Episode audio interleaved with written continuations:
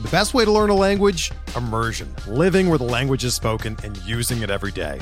But if that's not in the cards this year, you can still learn a language the second best way, and that's with Babbel.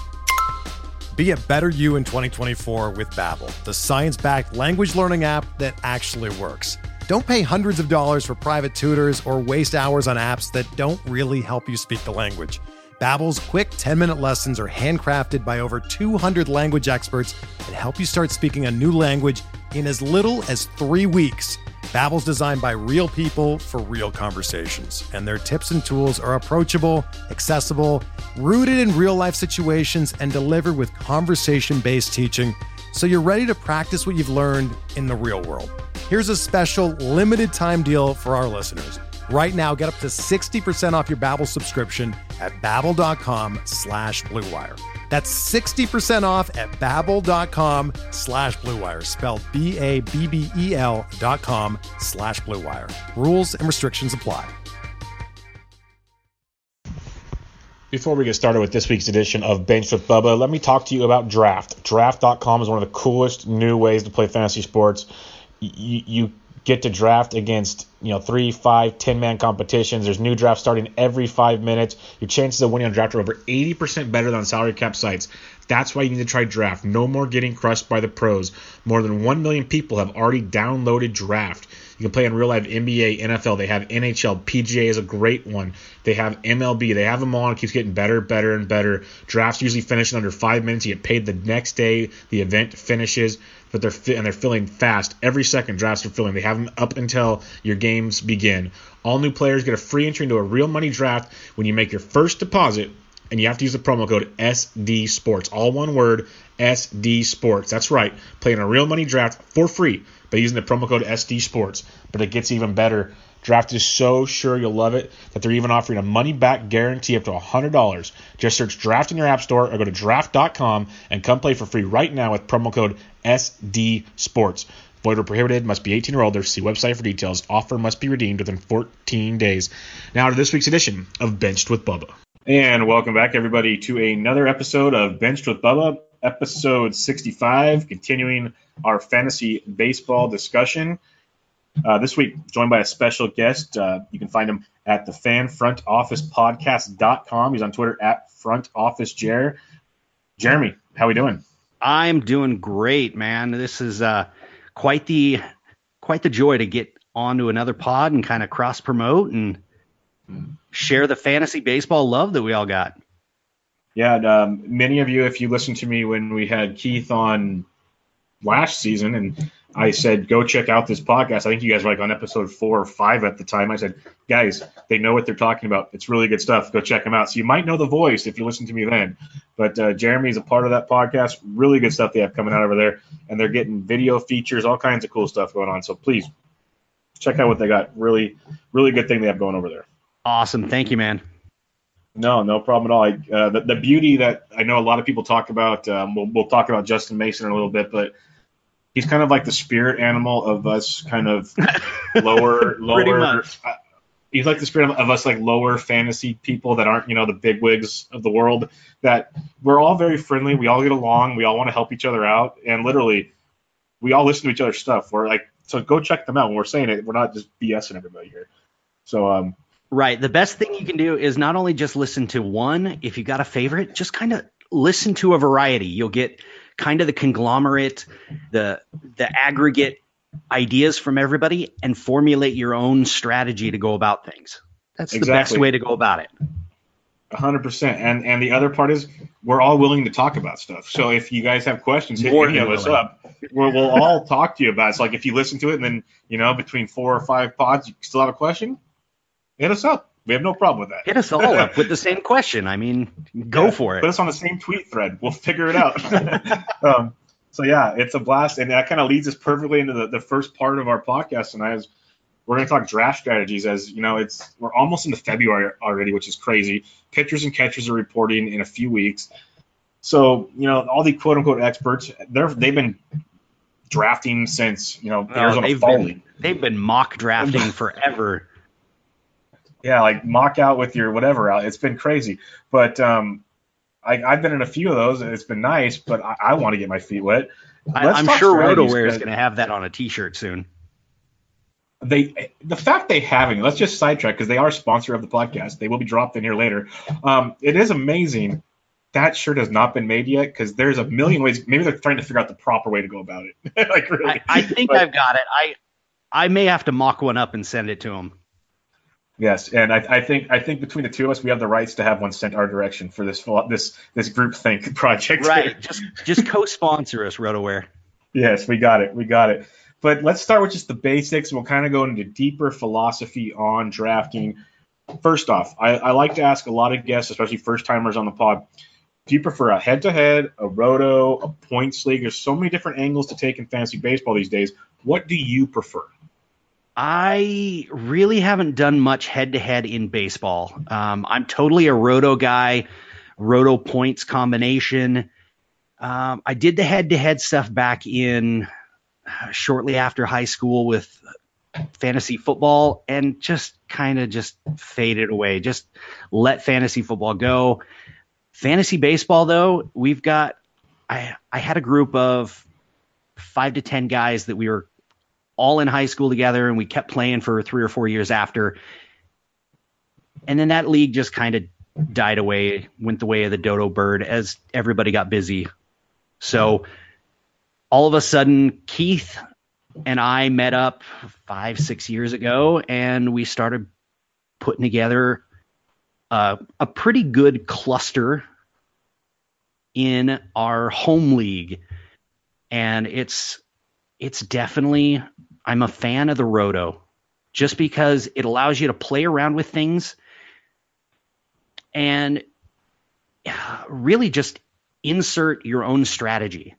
Um, we're going to get really nerdy into the strategy stuff here soon, but yeah, roto. Yeah, I'm with you there. I'm 100% roto. I, I I've done head to head in football still because that really hasn't the roto factor in football is slowly getting there, but it hasn't really adapted completely. But when it comes to baseball, as a purist and a, a statty, nerdy fan of it, it gives you the purest form of an actual baseball season. Uh, everyone goes through slumps in baseball. Your fancy baseball team should not be penalized because your slumps happened in certain weeks and you lost, and now you're even though you have the best team, you're not there. I, I, I hate that. I've always hated that, and Roto fixes that, in my opinion. Right. So, Roto is is to a marathon as uh, head to head arches sprints. Like baseball is exactly. always meant to be a marathon. It's 162 games. Whatever happens, happens. Let the chips lay where they fall.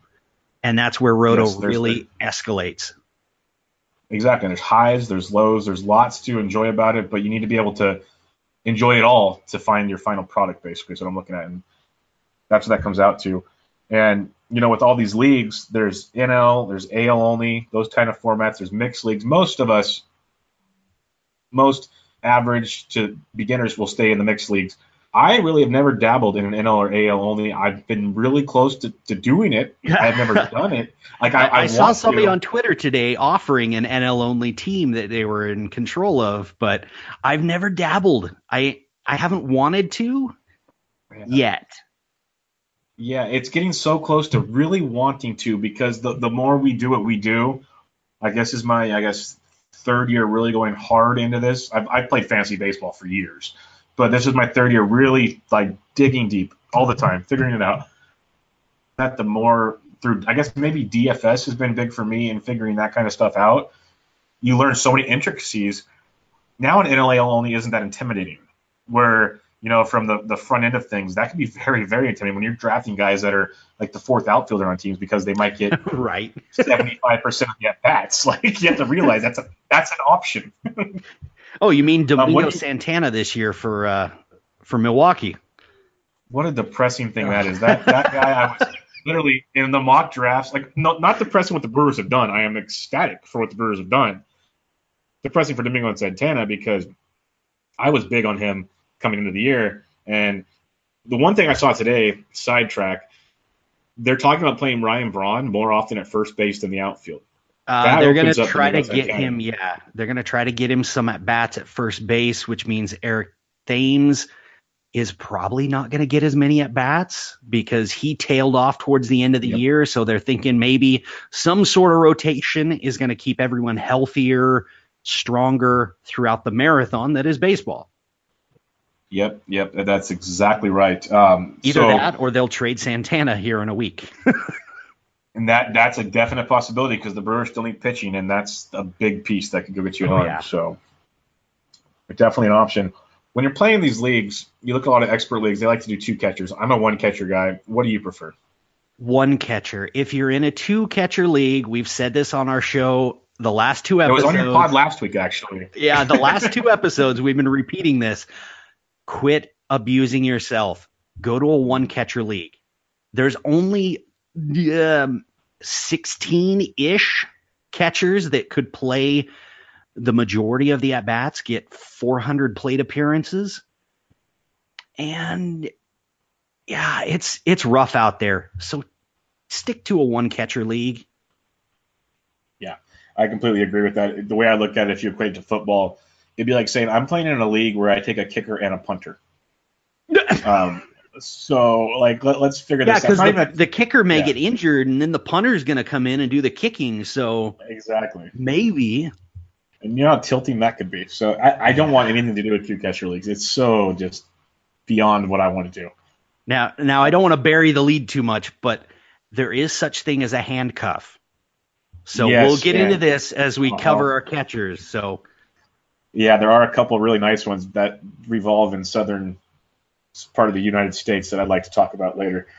um, what what leagues um, like format wise, do you look to go pitching early? And it could be, you know, roto head to head. You said you're mainly roto guy. Would it be maybe more expert than just home leagues? Like, do you prefer to go, or do you not do pitching early at all? Um, I'm kind of torn on it because uh, in this latest draft that we did, like we started a listener league and it's 16 teams deep. This is the deepest league that I've ever been a part of. And I had to take different strategies in regards to pitching. Because in the early rounds, you know, those are where your your top tier aces, your tier one, tier two, tier three aces are. And you got to get at least one of those guys.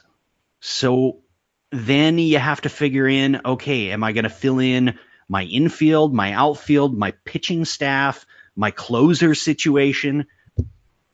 Um, deeper leagues, you're going to want to go in earlier on pitching. Um, uh, like we have a, let's see, a requirement or a maximum starts in our league, and that's at 225 for the season.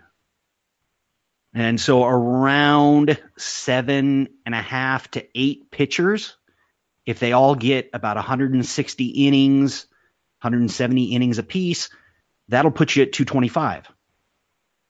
So, do you want third, fourth, fifth starters filling your rotation, or do you want some second and third starters? And it, it really just varies on how the makeup of your roster really wants to shake out. No, that makes a ton of sense because I used to never be a pitcher early guy, and I've slowly started going there the way you look at the drop offs and the tiers that lately, and it makes a big drop off on your overall roster. The way I look at it, um, do you prefer daily move leagues or weekly leagues? I prefer daily. Okay, so that makes a big done, difference in, in taking pitches. Yeah. Well, and, and it does make a huge difference in that, and also once you get to the thinner positions. Yeah. Because if you've got guys that are rotations or handcuffs, you want those daily leagues. Yeah. Because to have a guy in there that you're like, well, is he going to get three starts this week or is he going to get four? Uh, I don't know. And then you're locked in for the week, True. and it's a week he gets two starts or three. And those so, multi-positional guys become much more handy. Yes, they do. Big, big time. Um, like Hernan Perez becomes gold in a league like that. Um, right, and the 10 day DL also plays a factor. Yeah, and well, we didn't put that on the list. That could be a whole like podcast in itself. What we learned last year on the ten day ten day DL by itself Dodgers. was so tilting. Yes, I already hate the Dodgers as it is as a Giants fan. I know you're in the D-backs realm of things. Um, oh yeah, we hate the Dodgers. Yes, what they did last year, it makes me not want to own anybody outside of Clayton Kershaw. And I don't want Kershaw anyways because of his back issues. Yeah. That's a whole other story. Like I don't want to own a Dodgers pitcher. I don't. it's just ridiculous. Right. Their Um, rotation was about what, seven, eight guys deep? At least that might be generous. Like the Angels the Angels are talking a legitimate six man rotation, but that's because they're making so many concessions for Ohtani. Like he's Yeah. gonna pitch one day a week and then bat for the next three days, and then he'll be off, throw his bullpen, or throw his bullpen, be off, and then start again. So you gotta factor all that in when you're taking pitching. Definitely. Exactly. Yeah. Um, when you're looking at roto leagues uh, specifically, you know, there's the talk that you can make over the last so many years. This number was the number you needed to finish, like in the top three or top four in each category. Do you personally make like a list as you're going, or you just kind of draft with kind of the subconscious knowing, okay, I got this covered, this covered, this covered? You know, I I've kind of gone in blind quite a few times to these drafts, um, and just kind of went through and said, "Ooh, I'm going to take the best guy available at this position, that position," or took way too much time going through and organizing players and ranking them, going through the top 300 guys, saying, "Ooh, I like this guy over that guy, over that guy, over that guy." And honestly, I went through this time and said, okay, I need uh, looking at my my 10 team league, I broke down here's where we needed 1900 runs in order to be near the top, uh, 300 to 350 home runs to win that, stolen bases. If I get around 200, I should be good and at least figure out where my competitive ranks in all of these categories are just to put me in the best position. And then I went right. through and chose guys that would get me a balanced enough lineup to hit within those ranges. Yeah, that makes a lot of sense. Um, you just mentioned you, have a keeper league and a regular league. What kind of strategies do you take differently in a keeper league, especially say a first year keeper league than you would? Are you prospect heavy? Do you look more to win now? What do you look at when you're when you're playing? I honestly go for the win, uh, or at least to be competitive and try to be. Granted, the first year you want to either win or be middle of the pack. That way you know what you have. And if you're in it towards the trade deadline, much like the major leagues, you make some moves. You sacrifice the future to win now, and you kind of do the wheeling and dealing thing. Or you pick up some prospects, sell off some of the heavier assets that you wouldn't be able to keep anyway, and try to prep for the next year. Um, we had in that keeper league, we had a guy that dropped out like a couple hours before the draft. And so we found a replacement. He came in, decimated the team, went through the whole draft, didn't like the team at all, sold off everything except prospects. And granted, his score was ugly all year, but he was fine with it because he knew the the Lewis Brinsons, the Acunas, these heavier prospects were going to get him there quicker than trying to go with like the Miggies and these higher end guys that were on the verge of collapse. Yeah, that's a good point. I, I like the part that you mentioned. At least be middle of the pack or better, so you know what you have. Because there's so many people. Um, you probably paid attention a bit to the RDI draft that just took place. I talked to Ryan Bloomfield a couple episodes ago. He was in the pod. There were guys literally playing for like four seasons from now. Their whole draft, like the first twenty something picks, were all prospects. Yeah, I, I- I, couldn't. I couldn't sleep at night doing that. Like I, I really No. couldn't. I, I, I'm here to play and win. obviously you want to build for the future at the same time, but there's ways to do that without completely sacrificing everything. Because my biggest thing also is prospects are prospects till you prove me otherwise. Um, they Oh, might yeah. be great, but what's to say that you know they get hurt and all of a sudden they're not going to play again, or you know they come up and they're a mediocre player. They're not a pro like a stud. You're like there's a lot that can go wrong. A lot. So, way too much, and it's too risky. I mean, it's Yeah. just like the Um, major league teams are saying, "Hey, these prospects are Done. prospects uh, until you show me different." Yep, give me one of these proven commodities. I'll give you a couple of my big guys that everyone you know salivates over, and let's see how it works out. Oh yeah. Yeah, make, makes total sense. Um, some of these early drafts you're doing or, or, or watching or whatever, uh, what are some of the early trends you're seeing that maybe surprise you, don't surprise you? What are some of the things that stand out the most to you? Um, mostly what I've seen in our, at least in our draft, was catchers falling drastically. Like the catchers were slow to come off the board. They went in rounds two, four, six, eight, eleven, and then from like 14 to 20, you had about 10 of them come off the board. And it's guys like Salvador Perez that are falling to the 11th round in a 16 team league. And just uh, catching isn't a high priority for a lot of people. Granted, this may have been a little mm, podcast bias because they are our listeners, and we just put out the episode trashing the catching position. But I've I've been seeing them dropping a lot more elsewhere granted, I just looked at the NFBC uh, ADP for catching, and I, I'm shocked by some of them. And yeah, it was just crazy that uh, that high. Yeah, they're they're definitely it's mixed bags as you can say across the board. Um, you know, you mentioned catchers, we mentioned pitchers, starting pitchers. What's your opinion? Like home runs are the thing these days. Like it seems most guys can get twenty plus homers, at least fifteen. Um, Uh, they're a dime a dozen right now. Yeah, but stolen bases are a lot tougher. Do you do you weight that when you're drafting, or do you do you try to get a bunch of you know 15 stolen base guys, or do you go big early? I actually, in this draft, I wanted to balance my home runs with my stolen bases.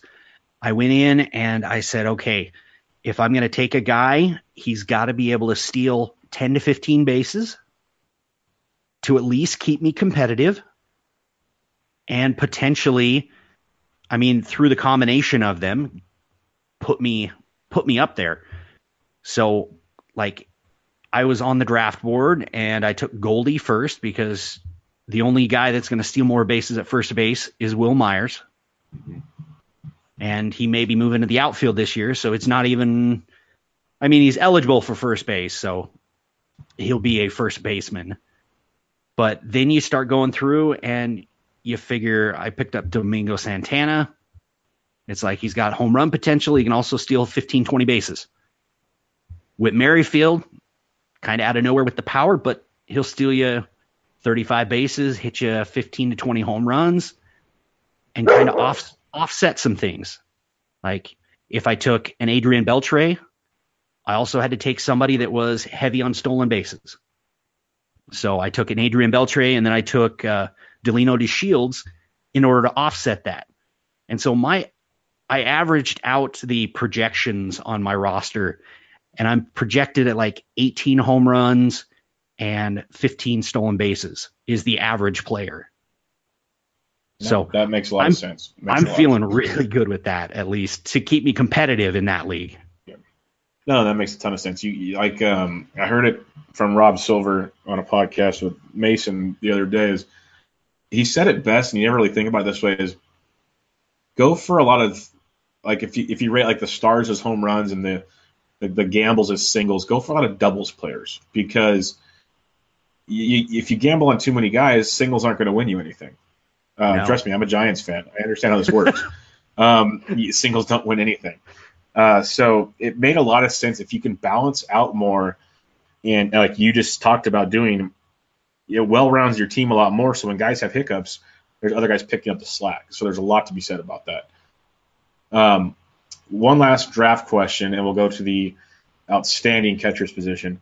Um, what's your type of draft prep? There's guys that make their own rankings. There's guys that use rankings. There's guys that use tiers, make their own tiers. I'm assuming you make a lot of your own rankings. But like, how do you go into a draft? What's your kind of what do you do ahead of a draft to be ready to, to knock it out of the park? So I'm gonna kind of tee this up with a little comparison here. Did you see The Last Jedi? Of course, I'm a big Star Wars fan. Yes. All right. Okay, you can geek out with me. So, were you disappointed by it? Okay, I was not. I was disappointed by certain factors of it, but I still thought it was a great movie. Maybe okay. long, maybe something. Same here. Still Same movie. here. I, I got it. I got another one of my buddies blowing up my Twitter literally right before the show started, and he hasn't stopped uh, sending me messages about the movie we were discussing. People need to realize this is not the old Star Wars. they are starting a whole new thing. They have to they have to get past that part. Some people can't. so essentially, what happened was experience these guys are having with Iron Man 3. Because when Iron Man 3 came out, there were leaks. It was like, oh, we're going to get the Extremis theme and that storyline. And at the time, there was a, a motion comic of Extremis out there. And it was like, ooh, this is kind of dark. This is interesting. And I thought the movie was going to be more like this comic. My first viewing, I hated the movie. Then I reset my mindset, went back in with fresh eyes, and said, Hey, I know how this plays out. Let me see how this, if it plays out as a better movie than it does contradicting my own movie in my head. And that was the same thing with The Last Jedi. So going into drafts, I already had this mindset. Like I've gone in blind before and I've been sorely disappointed with the outcomes. Like you go in thinking, "Ooh, I ranked all these players and then they're all taken before I can even get there." Yep. And so you're you're sitting there thinking, "Ooh, I'm going to get Goldschmidt," and you end up with Wil Myers or somebody Eric Hosmer. Eh, he's good, but not on the same level. So going into this 16 team draft, I was totally unprepared for it in the sense that I'd never done one this deep. Yeah. 10, 10 team was as deep as I'd gotten before, and it was those drafts are always fun because there's always an abundance of players. Yeah, 16 no matter how deep. yeah, it's a huge step. Oh boy. Uh, so I went through and I took each of my draft picks and marked them out. Um, this pick at I had pick number three, I had pick number 26, and just outlined where my picks fell. Then I went into the ADP and started going through, and I'm like, at pick three, I'm going Goldschmidt. That, that's number three. There's nobody else. If anybody picks Goldschmidt ahead of me, I have either Altuve or Mike Trout falling to me. Shucks. Oh boy. Yeah. so it's like I I went through and I started clustering my picks. I started detailing out these are the five or six guys at this position that should be available. And I did that through pick 400. And so I've got this draft sheet that's got all these guys' names clustered up. And that way, if somebody fell to me that wasn't on my list, I can select them or stick to my plan. It's like if the guy fell to me and it was an upgrade over who I had planned, I'll take the upgrade.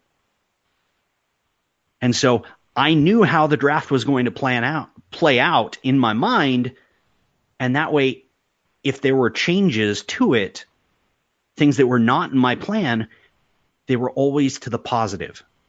Somebody fell that shouldn't have been there, and that's why I got him. Yeah, that makes a ton of sense. So you're you're more the ADP type because there's there's always the type that's like it's rankings, there's tiers, there's ADP I, I I'm a fan of ADP. I, I kind of rotate back and forth between ADP and tiers because to me ADP, like you said, basically what you're saying is it gives you kind of that stable footing that this is what I should be having here. And right, these are the guys that should I, be available. I, right. Exactly. Barring something crazy, now I can bob and weave if I have to. But this is what I should have. And I should be happy with this because this is my draft slot. I can't control anything outside of that. So, um, no, that's a great philosophy to look at. It really is. We take this brief break from Bench with Bubba to talk to you about RotoWear. It's one of the best quality shirts in the industry. When I mean industry, all the clothing industry, the fantasy sports industry, because people are rocking it. They're loving it. You're seeing it in a lot of big outlets now. The no other brand can compete with RotoWear in terms of quality. They're premium blend fabric, super soft, comfortable, athletic fit shirts. They specialize with a special, special printing process. The design is part of the shirt. Literally, it is dyed and bleached into the fabric. No thick ink. There's over 30 different designs right now. It's just crazy all the stuff they have coming out, and there's more and more stu- stuff every time you turn your head. They have fantasy football, baseball, hockey, basketball, some really cool DFS ones, but everything's great. They have men's, women's, and kids. Check them all out. Go to rotowear.com, R O T O W E A R.com. Check them out on Twitter, Instagram, and Facebook at rotowear. But the cool part, guys, if you use the promo code DEGENS, D E G E N S, you get 20% off your order. Again, promo code DEGENS, D E G E N S. Check their site out. Check them Twitter, Instagram, Facebook. They're always giving away free shirts. And then when you go to purchase the ones you want for you, your loved ones, your friends, your family, whatever, use promo code DEGENS, D E G E N S, for 20% off your order.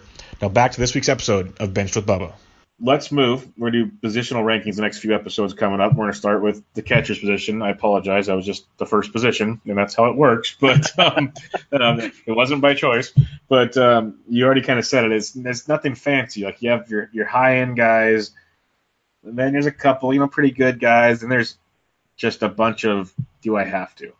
and uh, now, now let me preface it. this. Like we had in the ten team league uh, catching shouldn't be a shortage there ever no. in a 10 team league.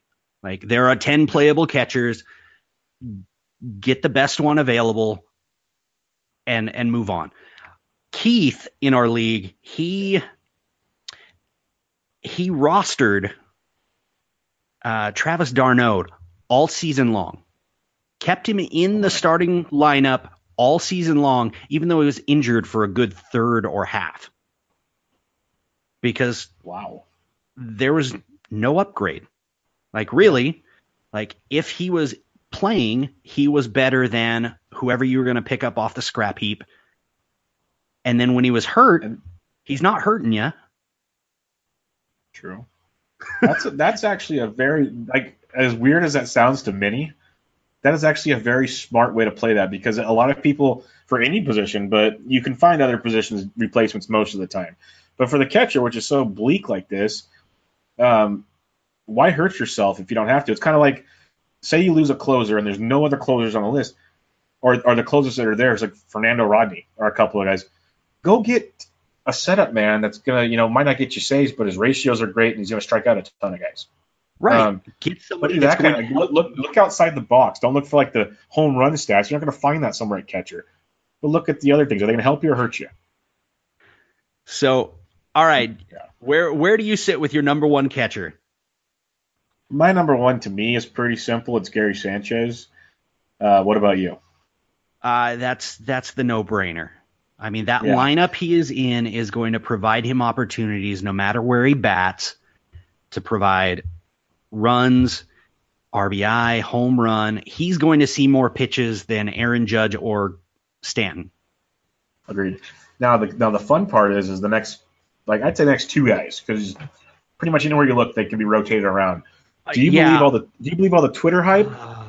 Does Willson Contreras is he the best, or is it Buster Posey still? Contreras has the best upside between him and Posey. Posey has gotten better. He's a better option this week with the McCutchen and Longo added to the lineup, whether he bats second, third, fourth there's going to be better options there for him, but I dependent on your league, Willson Contreras may be the best option there for you at number two. Yeah, I, I have Contreras two, Posey three. I think the upside with Contreras is tremendous. I don't think we've even cracked the surface. If you, if you look at last year, he got hurt and we missed a chunk of his season, and his numbers are still very, very Oh good. yeah, Uh, I think the part with Posey, and as a Giants fan, I love Posey. He's going to hit for a tremendous average, an average you're not going to get at the catcher's position. Period. Not going to get it. So if you're hurting on your team with your early picks on average, well, Posey's a great fit in there. But to me, you're taking him too early for what you're passing up in the draft. Contreras at least gives you the other counting stats that Posey might not. Not to say Posey can't. It's just not as likely. right. That's and Contreras is only what 24, 25? yeah, he's Mac. He's still he's still finding his wheelhouse. He's 25. He'll turn 26 this May. Yeah. And there's a lot So- to like there. Definitely. But after like the Contreras and the Posies, y- you can look at rankings and, and you can't really argue to my extent of a lot of the options you have there. Give me like your next. Give me the rest. Just, just screw it. Give me like the rest of your top ten. I'll give you my top ten, and we just talk some catchers for a little bit. All right. So here is my caveat because I have Posey 3 currently. Yes. He would be deposed to number 4 if Realmuto ends up going to the Nationals as was ru- rumored.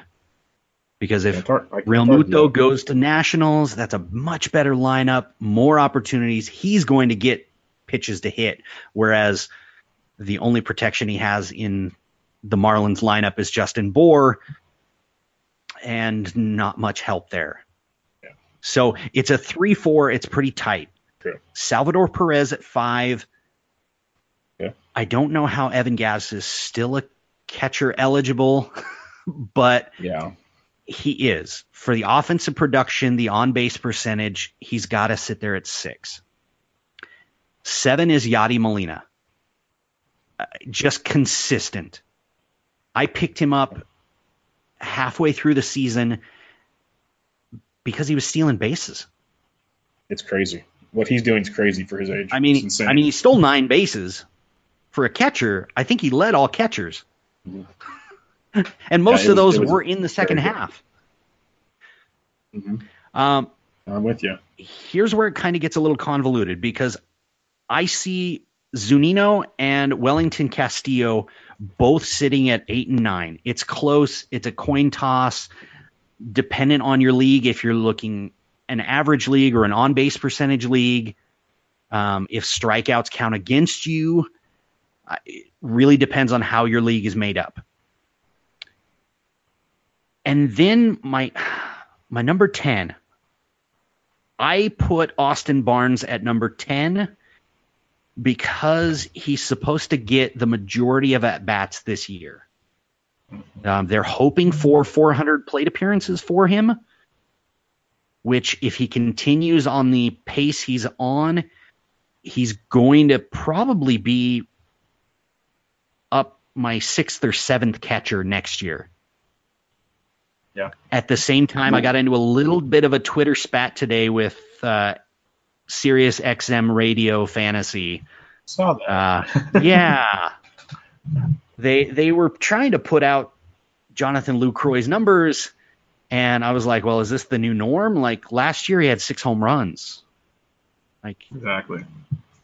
yeah, his on base percentage was okay, but at the same time, you can get Russell Martin 200 picks later that gets you on base percentage.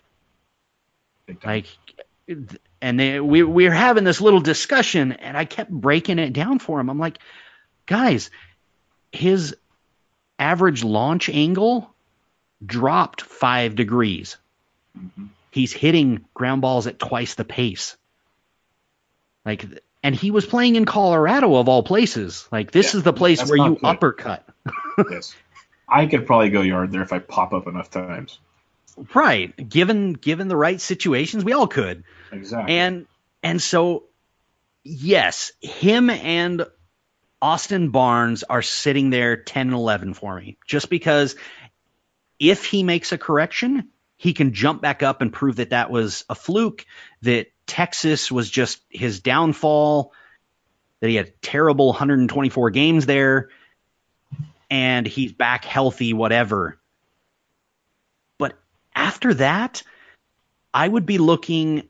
Uh, if you miss out on all those guys, those top 11, there is a handcuff you definitely need to be looking into. You need to be looking into the Braves. You need yep. to be looking into Tyler Flowers and Kurt Suzuki. Yep. Most of the time, you can pick them up in the after pick 300. And if you pick up one, you're probably going to be able to pick up the next on your next pick. Um, Todd did that in our league, in our listener league, back to back picks, picked up the handcuff. Those guys combined are a top five catcher. Yeah, it's phenomenal with the stats they put together. Now, would you be willing to do that with Barnes and Grandal? Uh, you know, I would say yeah. I mean, if you pick up Barnes, you may as well pick up Grandal because Grandal is going to keep falling. I think Grandal lasted until okay. 350, 360. And so right now he's, going about there. 221 in the NFBC. So yeah, he's going to be there. So you can get Flowers couple, at 305, Suzuki at 343 right. in the end. Yeah, that's crazy. There are some other catchers to kind of keep on the watch list in the later rounds, mostly because they're younger guys. Robinson Chirinos, yeah. a young guy. he Chirinos. may get the majority of at bats, he may not. Um, Francisco Mejia. Hopefully, Cleveland kind of gives him some uh, at bats there. Travis d'Arnaud is always kind of is he going to be healthy? No. He's an intriguing option. And the other one was Chance Sisco. Okay, what are your thoughts on him? Because I've talked to some uh, prospect guys, and it's very mixed on Chance Sisco. It, that's all I'm hearing. Is it's very mixed. There is upside, but there's also a, a floor that is pretty low. Yeah, so it's I, I don't know where to go, but if that's where you're at with catchers, I mean, you're looking at Chance Sisco, Chris Iannetta, Matt Wieters. Well, what about what about this platoon? We already mentioned the Braves, we mentioned the Dodgers. Milwaukee, you can get Stephen Vogt at around 347, and you can get uh, Manny Pena about 363. You know, at, I don't at, hate that. no, no, I don't hate it either. But pretty much once you get past 15th or 16th ranked catcher, I'd be looking for handcuffs. Handcuff everybody. Um, um, one one of the names that you did not mention, and he's high on my list, and I know I'm higher than many. Uh, he's currently going 171 in the NFBC. I, I, went on a limb, and people can scold me for it if they want, but I have him as my number four catcher. And I just oh. think the upside, I think he's tremendous upside but I could also realize that come August, I'll be repenting to everyone. Um, I am huge on Wilson Ramos. Ramos, I, I think when he came, option. he came back healthy and he was really big. And a lot of people that just look at last season's stats aren't going to see him because he didn't play that much. Right. He is an intriguing option to pick up later on. Yes. Uh, he was pretty decent with the Nationals when he was healthy. Yes, exactly. And it seems like he's finally back to being a healthy, productive player. And hopefully there's enough in that lineup there in Tampa Bay to keep him protected. That's a big and question. to give him pitches. Right. Big question. Um, what about a youngster like Jorge Alfaro in Philadelphia? The, the, the prospect people love him. He was okay last year when he in a short period. He wasn't great, but is okay. Um, if you look at uh, the geniuses at Fangraphs, they seem to be somewhat high on him. Uh, I had it right here. They have him. Oh, this is great radio. I just totally blew this. I had it right here. Where did it go? And maybe they didn't have him as high as I thought. I don't have here, but I have him ranked like inside my round 15th for me. What are you thinking about Faro? I have no idea. Yeah. I he's not even on my radar. He he's not that cracked got, my, my prospect good. list at all right now. Fair enough. Fair enough. Um, so our top tens, for the most part, they all line up outside of the Wilson Ramos, which I know is way outside the box. I think a guy you mentioned in your top ten that can be an extremely great sleeper, but I don't know if the sleeper tag will be there come mid March because they're already starting to talk about him. I'm big on the. Um, he was already great in Baltimore, but full time in Chicago. Welington Castillo, I think, could be outstanding. and you're going to get him at a great draft spot. Um, he's going around 180. I think that's a, a, a big pick right there.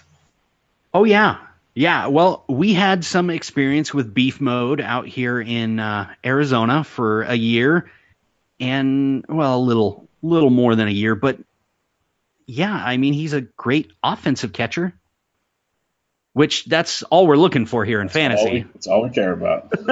that's all we care about.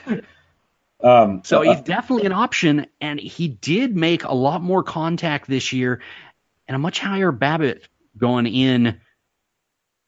And now he's the everyday catcher in Chicago. Like that's that's a solid uh, nucleus there.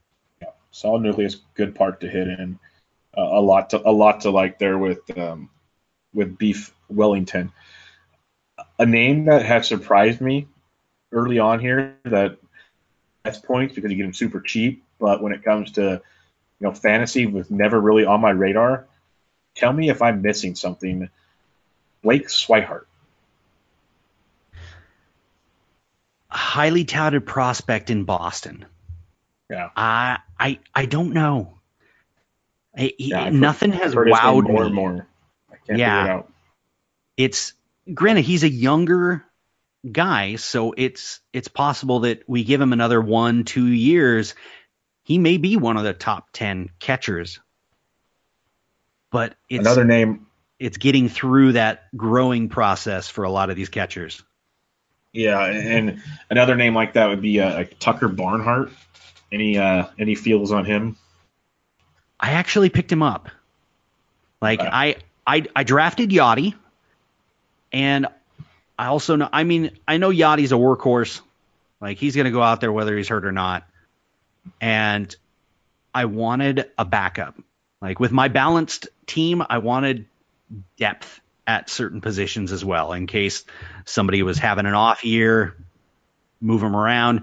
But Tucker Barnhart was the guy I picked up kind of targeting as my backup Yeah, I don't mind that at all. at, the, at that late in the draft. Definitely, definitely an a- option. Yeah, as a backup, that's tremendous. I don't I don't mind him at all as a backup. I think it's a really good backup. And, granted, as a starter, not too bad in a deeper league. He's got on base percentage. He's got home run potential, and he's hitting in that that little bandbox there in Cincinnati. So, I mean, a couple couple good fly balls go his way. Maybe looking at a twenty home run season. You you, you just mentioned OBP. Sidetrack real quick. Do you prefer OBP leagues now over batting average? Because that's the kind of the way of the future it seems. Yeah, everybody's kind of transitioned. The last few different leagues that I've joined up, they've all been OBP, um, mostly because Okay. average can fluctuate. There's so much that can go into that, but on base percentage is a little more telling in what how productive a guy can be. Like it includes their walks, their hit by pitches, everything that in, that encompasses getting on base. Yeah. And so you Uh, can have a guy that hits like a Joey Gallo that hits what 220, Yeah. 215, but as an on base percentage of 350. Yeah, and that's tremendous with that power. My goodness, you can really enjoy that.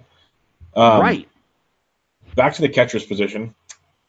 Out of say, it doesn't have to be your top ten, I guess, but some of the, the higher end, you know, the you know are going to be taken in most say twelve team drafts or so. What are a couple names you want nothing to do with? Matt Wieters. He, how is also, everyone still all Jonathan? Lucroy. Yeah, Lucroy I can get behind. How is everyone I- still all in on Matt Wieters though? I don't know. I think it's just name recognition. Him and Lucroy, they both kind of had some peak years, and then things have just not gone their way. Whether injury or bad luck or change in their swing, it's just not been the same. Yeah, I can see that. Um, what are some sleeper guys you're looking at? We kind of already mentioned them. Maybe just touch on them again real quick by names or whatever. That if you don't get kind of your top end guys, you're going this direction. Uh, somebody on the sleeper end would be Tom Murphy in Colorado. He was a pick. big kind of prospect, heavy power, and he's hitting in Colorado.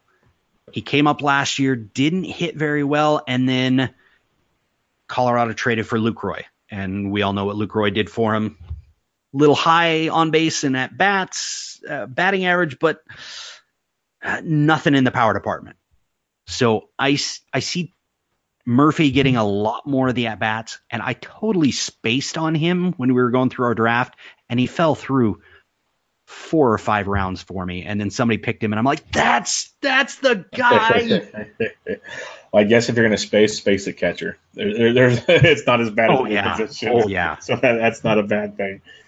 Um, I guess Alfaro kind of is a, a prospect. Chance Sisco's a prospect. Are there any other prospects you're looking at that you know might have an impact this year, but maybe more so for dynasty that you're kind of sleep. Like Mejia's another one, stuff like that. Yeah, you'd probably be looking the Mejias. Um, Austin Hedges may turn things around.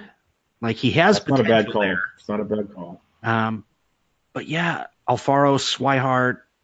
Um, the intriguing one is Cameron Rupp, also in Philadelphia. Uh, I don't know deeply where he sits, but he will get the majority of at bats this year. It's yeah, NFBC has some really crazy uh, ADP right now. Big time. They've got Luke through Roy. these- They got Lucroy going three Whoa, out of the whoa, whoa. out of the catchers. Yeah, well, not three overall, but three. Oh, oh, oh. yeah, third overall catcher. They got Posey Gotcha. at one, Sanchez at two, Luke Lucroy. Gotcha. Odd little combination Yeah, that- here. That's pretty wild. Um, one name I'm just curious of as an Arizona guy that you are, he's not going to really factor into any season long leagues at all. But what is the situation with Chris Herrmann in Arizona? I just saw his name on the list here. I thought I'd ask you about it. yeah. Well, he's he's a good glove first catcher. He had one breakout year where he got a lot of at bats, had some decent pop, and then just kind of lost his swing. And it's just one of those mysterious things where if he were to regain it, he could get the majority of at bats here in Arizona and be a top 10 catcher. Like he's got the pop for it, but it's just finding that zone again in his swing. So Yeah, I I wouldn't be looking at any Arizona catchers. Being an Arizona guy, I don't really particularly like any one of them, even in a handcuff situation. Had Iannetta come back, he would have been one that I would have looked to handcuff, but nobody else at the moment right now.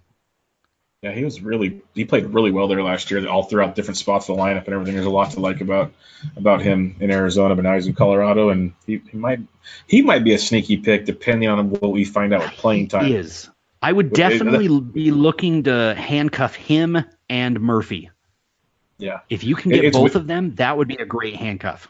it's weird. The more we've talked about the catcher's position, it's like the running backs of the NFL now. Get your handcuffs. Oh yeah, Uh, and, and, and and let me preface: get the handcuffs if you're in a daily league. It defeats the purpose in a weekly league. You're already yeah. screwed to begin with. Don't do that. Um, but if you're in a daily league, handcuff them. The, the best, as you already said, is that that Atlanta catching duo. Literally, like you said, I think you said top five catcher, and it was so true. They were amazing last year. I think they had Um, 31 home runs. Man, their numbers were crazy, like ridiculous. So there's a ton to like about that, but you're seeing that more and more outside of your Gary Sanchez, your Contreras, um, Posey, the top top end, Salvy Perez, those guys. Once you drop down eight, nine, ten in the rankings, they're all going to be platooning for the most part, uh, and you're going to get some good production, surprising production, we should say. So it's definitely an angle to work at. I might have to look a lot more into that. Could be really interesting. Definitely in the deeper drafts, I would be building up uh, building up your handcuffs. Figure out which ones would be a good pair, and just write it out. I mean, you can always Right. get worse at catcher. you could always get worse. at catcher, like you said, you could be like Keith. You could be like Keith and just play an injured d'Arnaud all the time and not worry about it, which is actually. Don't tell him I said this, because he won't listen. Half genius. well, granted, um, the rest of his lineup was stacked. Yeah. So, I mean, he won the league using an injured d'Arnaud all season, but I mean, he had pretty good. He had the Harpers, the Goldschmidts, the just stacked team that offset the lack of catcher. That helps. That helps a lot. Um, one last question before we, we head on home here. Not a catcher's question. I'll get away from the catchers for Ooh, you. all right. We're gonna t- we're gonna talk Arizona Diamondbacks. It's one thing I like to do with my guests is give them a question or two on their team. Have some fun with this. Outside, we already mentioned your catcher's position, which we don't want to touch in fantasy, and we know Goldschmidt is captain obvious. Yes, you play him. What are you looking at? Like if you were to own some Diamondbacks players this year, what are we here to expect? You know, there's Greinke, there's Robbie Ray those are kind of guys you definitely want. But Jake Lamb, who kind of is hit and miss, AJ Pollock, injury riddled, Ketel Marte, I absolutely love this year, get late at shortstop, so on and so forth. What are you looking Same at? Just, just briefly run through your team and give us kind of a Cliff Notes version of what are you looking at fantasy wise from the Arizona Diamondbacks? Uh, let's start off with kind of your riskier picks. Like these are guys that you take possibly late in your drafts um, if you've got an outfield riddled with, uh, you, you got a solid infield core, but you're kind of risky in your outfield. Uh, Yasmany Tomas is one that you might pick up, depending on how late. It's good chance he'll be on the board super late, and he's a guy that's got 30 homer potential if he stays healthy. Pretty decent on base percentage, not going to kill you. Um, could hit for average. Um, but there's not really a chance of trading him unless some AL team wants a DH kind of thing. Yeah. Um, Peralta is high run category guy, uh, pretty decent on base percentage for that. He'll pick you up probably 10, 15 home runs over the course of the year. Then you kind of get into the shortstop position. Ketel Marte is probably the one to go with. Uh, there's a good chance he's going to get the majority of starts there, unless some miraculous deal happens where Machado comes and plays shortstop for us. Fingers are crossed here. We can all dream. Right. Well, we keep we keep dialing him up like an old girlfriend, like, "Hey, how you doing?" Uh, Can I take you out Friday? Come on. Go. Come on. You're, you're in a cave one of these days. So Ketel Marte is the guy to own there. Chris Owings would probably be your next best option there. He's pretty much eligible everywhere but first base, uh, catcher, and center field. So he'll see some time out in the outfield. He'll see some time at short, at second, maybe even fill in at third. But he's an all around guy. He had decent pop last year. I don't know if the humidor is going to affect things. And if it does, Arizona batters, you may want to temper your expectations. You're probably looking probably a good five home run drop off most guys. Goldie not so much. He's got he's got the strength there. Jake Lamb's got pretty decent strength. So uh, humidor will supposedly go into effect this year. This year. Okay. Uh, past that, you're looking. Uh, Brandon Drury is maybe take a flyer on late late in the draft. Um, he's eligible most most of the infield, maybe even some outfield play. Um, and he is one of the guys that's looking potentially to be traded. Like he's he's in a lot of the rumors, so he may see an uptick in playing time as well. And then from there, you're probably looking pitching wise. You got Patrick Corbin, Zack Godley. Godley, Godley is the one that you probably want to target once you get past your first and second tier pitchers. Um, if you do the tiers, you're probably going to want him in the fifth or sixth round at latest. Uh, Patrick Corbin is another guy that I picked up last year, and he actually did pretty decent in the second half. Um, I mean, he's not going to wow you with Robbie Ray numbers, but he'll also be consistent. Um, and there may be an uptick in potential, and if he is dealt, he may see may see some negative effects. So we'll, we'll have to play it by ear and see what all goes down. And there's potential JD Martinez may be back. That is a big we, potential. We keep, we keep him on the horn, and Scott Boras is. Uh, there's rumors of contemplations of a one-year deal. That's what I'm thinking. Since he's not getting the seven-year, 210 million that that was paraded around, they're talking potentially a one-year, maybe 25, 28 million, and test the market next year. So, last last question: um, Who's your closer? Archie, Archie, Archie, Archie. So if he's so. available, he's gonna be going probably in your your second tier of the closers. Like, like there's that. him, there's Brad Boxberger to also be watching for. Um, maybe handcuff them together because there's a good chance if you're in a, a saves plus hold, you're you're bound to get a good number there. Um, also, the new uh, the new reliever we just got from Japan, who used to close. I'm trying to remember his name. I forget his name but as well, but he, he was very good. Hishiroi, something like that.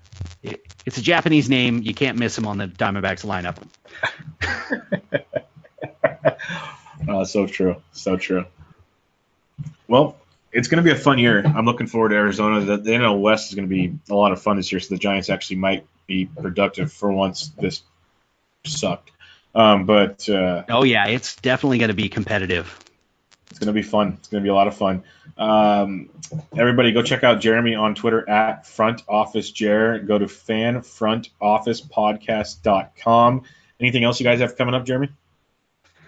Uh, not really. We've got coming up this next week. We will have all the reactions on the Yelich deal, the Cain signing, and all that good stuff. We are looking at a few kind of special episodes, a uh, a mailbag episode where it's all the listener questions. We'll go through and knock out a bunch of them.